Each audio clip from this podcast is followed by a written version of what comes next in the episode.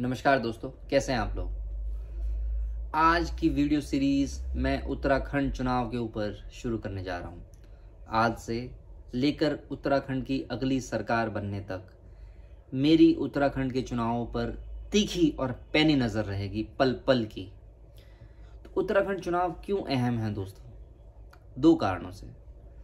क्योंकि उत्तराखंड एक युवा प्रदेश है और 20 साल के बने हुए इतिहास में उत्तराखंड के 12 मुख्यमंत्री बदल चुके हैं। यानी कि हर डेढ़ से दो साल में एक मुख्यमंत्री बदला गया है। और दूसरा इसलिए अहम है क्योंकि दोस्तों मेरी शिक्षा उत्तराखंड से हुई है। और मेरा ये दायित्व बनता है कि मैं उत्तराखंड के लिए कुछ करूँ। दोस्तों पता है उत्तराखंड को कैसा मुख्यमंत्री चाहिए? उत्तराखंड को वो मुख्यमंत्री चाहिए कि जो उत्तराखंड को दुल्हन की तरह सजा कर रखे। उत्तराखंड को वो मुख्यमंत्री चाहिए जो एक वहीं का नागरिक और सालों सालों तक उसको एक बिल्कुल सजा कर रखे।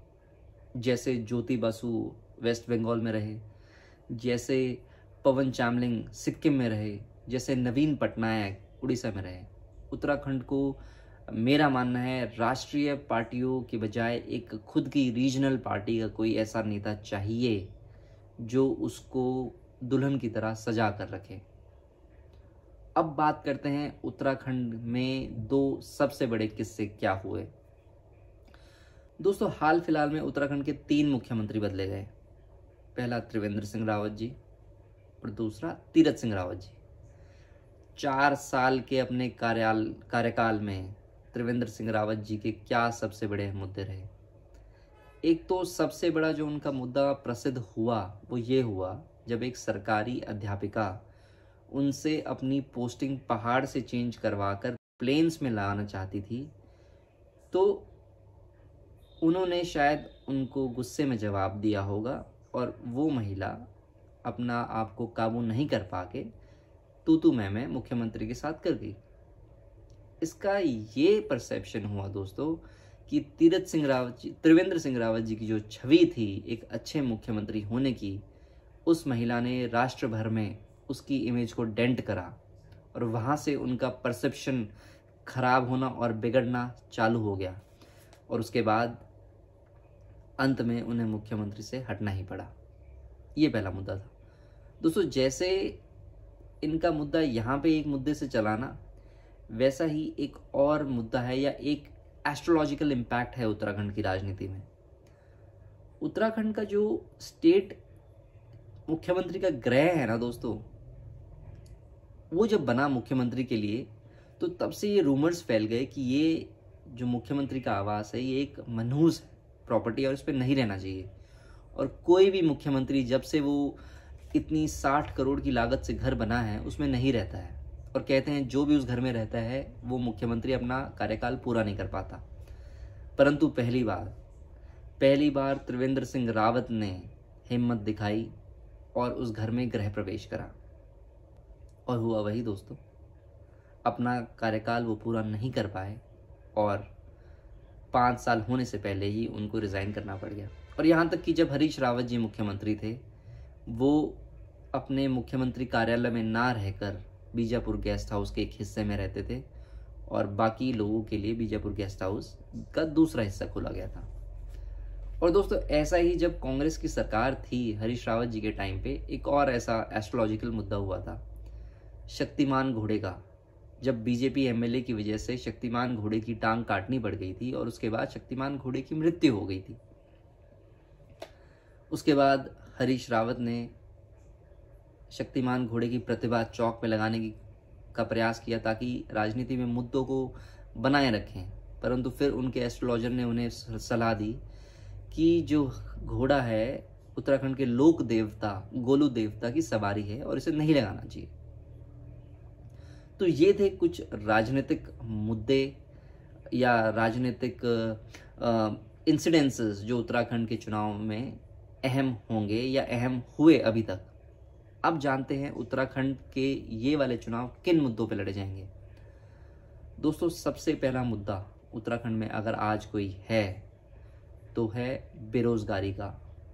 उत्तराखंड का यूथ दूर दूर के प्रदेशों में एवं देशों में होटलों में काम करता है, होटलों में काम करता है और बाकी लोग दिल्ली में या अन्य प्रदेशों में लोगों के घरों में एम्प्लॉयड हैं, क्योंकि वो रोज़गार चाह रहे हैं।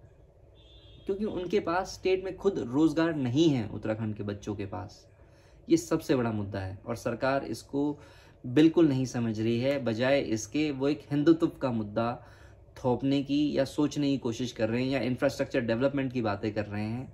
परंतु वहाँ के यूथ को सबसे प्रथम उनको एम्प्लॉयमेंट चाहिए और सरकार यही नहीं जानती है।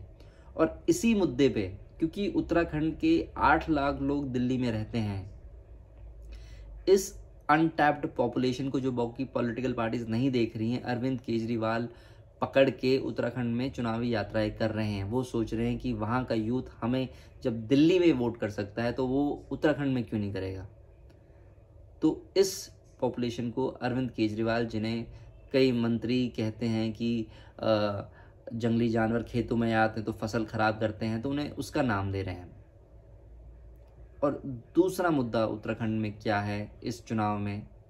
भूमि आंदोलन।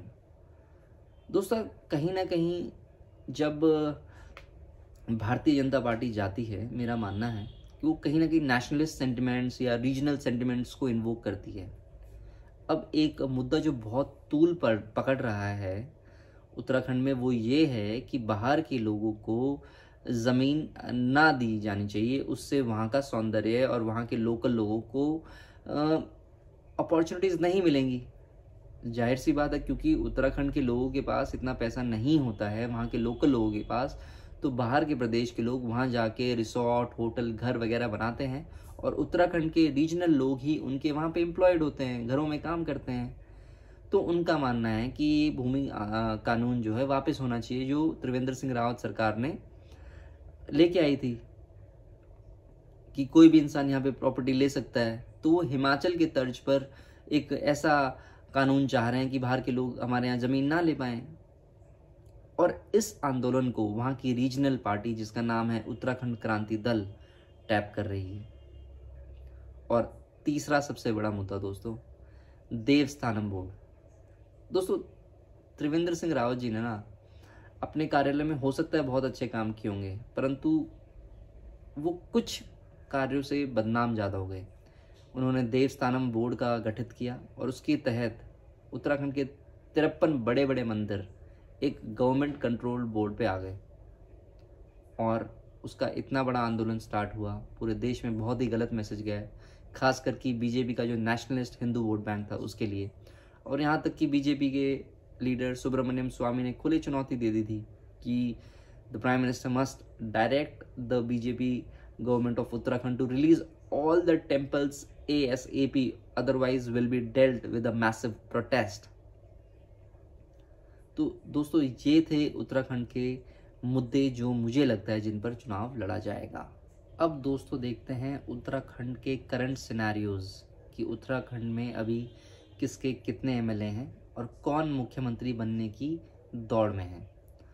दोस्तों, सबसे पहले आज उत्तराखंड में बीजेपी के पास चौवन सीटें हैं, दो अलाइज की, कांग्रेस की नौ हैं और पाँच सीटें वेकेंट हैं। तो ये टोटल सत्तर सीट हैं। इससे पहले दोस्तों सेवेंटी वन सीट्स होती थी और क्योंकि पच्चीस जनवरी को जो एक सीट थी, उसको अबॉलिश कर दिया गया क्योंकि 104वां जो कॉन्स्टिट्यूशन का अमेंडमेंट एक्ट हुआ 2019 का, उसमें जो एक सीट एंग्लो इंडियंस के लिए रिज़र्व करी गई थी, उसको ख़त्म कर दिया गया। तो अब उत्तराखंड में केवल 70 विधानसभा की सीट है। तो अब मेरा प्रश्न है कि उत्तराखंड का मुख्यमंत्री बनने की दौड़ में कौन कौन है? दोस्तों बीजेपी की तरफ़ से, बीजेपी की तरफ़ से तो कई लोग अपनी दावेदारी ठोक रहे हैं, क्योंकि काफ़ी मुख्यमंत्री बन चुके हैं। जिसमें से तीरथ सिंह रावत जी, जो त्रिवेंद्र सिंह रावत जी के बाद बने। अब पुष्कर धामी जी। लोग कह रहे हैं कि पुष्कर धामी जी क्योंकि छः सात महीने के लिए मुख्यमंत्री बने हैं तो इन्हीं के नेतृत्व में चुनाव लड़ा जाए क्योंकि ये यूथ है और इनको कनेक्ट कर रहे हैं लोग बाग। परंतु बहुत से लोग ये नहीं जानते कि पुष्कर सिंह धामी जी जो थे, भगत सिंह कोश्यारी जी, जो कि अब महाराष्ट्र के गवर्नर हैं, उनके एक टाइम पे ओ एस डी रहते थे। और दोस्तों, राजनीति बॉलीवुड से ऐसे अलग है कि बॉलीवुड में हो सकता है कि बैक स्टेज डांसर्स को कभी मौका ना मिले एक्टर्स बनने का, या बहुत कम चांस मिले। परंतु पॉलिटिक्स में बहुत कॉमन है कि जो ओ या पी होते हैं, वो कई बार बहुत अच्छे लेवल पर मंत्री, मुख्यमंत्री बन जाते हैं। जिनमें से एक प्रश्न तो एक उदाहरण तो मैंने पुष्कर सिंह धामी जी का दिया। दूसरा उदाहरण मैंने अपने जमयांग, जो लद्दाख से मेंबर ऑफ़ पार्लियामेंट है, उनका दिया, वो भी पहले किसी एक मेंबर ऑफ़ पार्लियामेंट के पीए होते थे। तो अब ये देखते हैं दोस्तों कि कौन कौन है। मैंने बताया पहले तो पुष्कर सिंह धामी जी हैं, फिर तीरथ सिंह रावत जी हैं, त्रिवेंद्र सिंह रावत जी को क्योंकि हराया गया है, अभी हटाया गया है तो मेरे को नहीं लगता उनके नेतृत्व में चुनाव लड़ेंगे। और एक डार्क हॉर्स जिन्हें कहते हैं एक स्ट्रॉन्ग कंटेंडर जो है वो एक अजय भट्ट जी हैं क्योंकि अजय भट्ट जी ने ऑलरेडी हरीश रावत जी को लोकसभा में पछाड़ा है। निशंक जी क्योंकि एच आर डी मिनिस्टर रह चुके हैं उनको हटाया गया है तो हो सकता है निशंक जी को वो प्रमोट ना करें। हालाँकि उनकी डॉटर की अभी मैरिज थी और आ, उसमें मोदी जी भी पहुँचे शायद ठीक है। और अब देखते हैं पुराने सीनियर लीडर्स जिसमें से सतपाल महाराज जी जो बात बात पे नाराज़ होते रहते हैं कि किसी और को मुख्यमंत्री क्यों बना दिया गया? विजय बहुगुणा जी। दोस्तों, याद है जब कांग्रेस की नौ बागी एमएलओ ने सरकार गिराई थी और एक कांग्रेस छोड़ के बीजेपी में शामिल हो गए थे? पाँच साल हो गए उस बात को।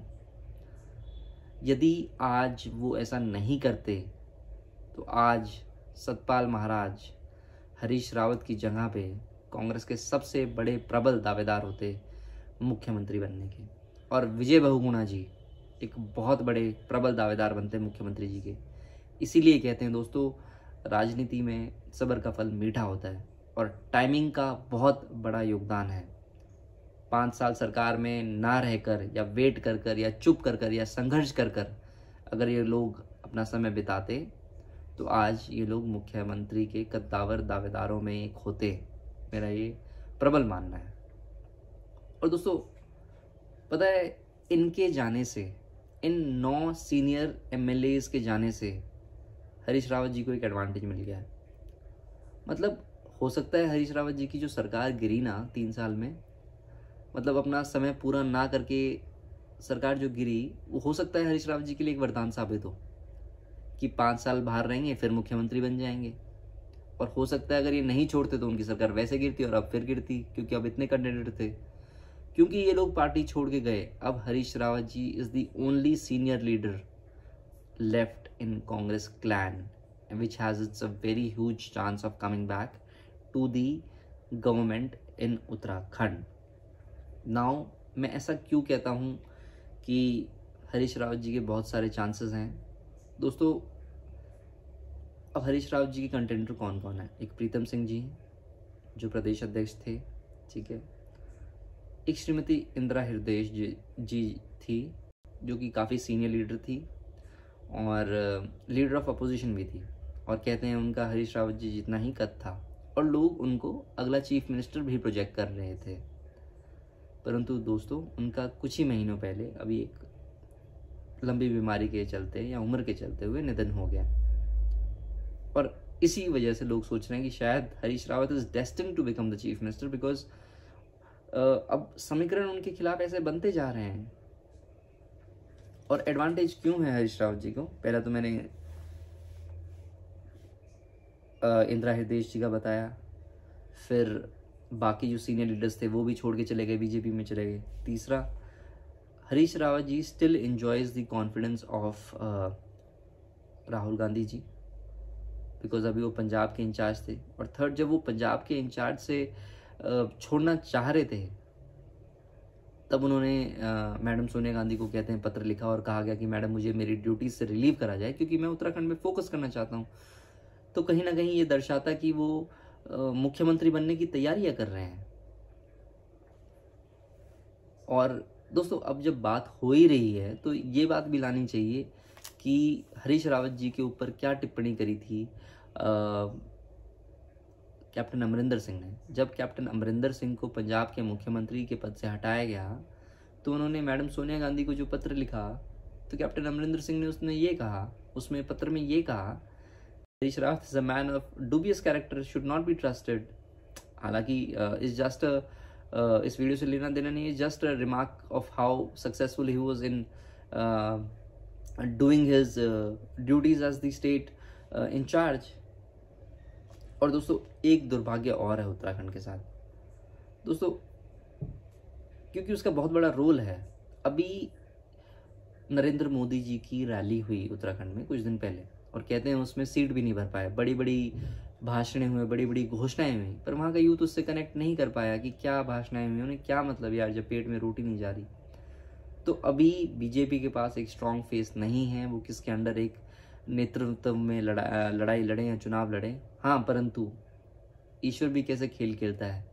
आज त्रिवेंद्र सिंह रावत जी के बाद यदि उत्तराखंड के दूसरे फाइनेंस मिनिस्टर जो कि प्रकाश मंजीत थे, आज ज़िंदा रहते तो एक बहुत ऑनेस्ट फेस थे और यदि आज वो रहते तो अवश्य ही उत्तराखंड में बीजेपी की सरकार के पास एक बहुत ही स्ट्रॉन्ग फेस होता, और मुख्यमंत्री होता, और वो एक बहुत प्रबल मुख्यमंत्री साबित होते।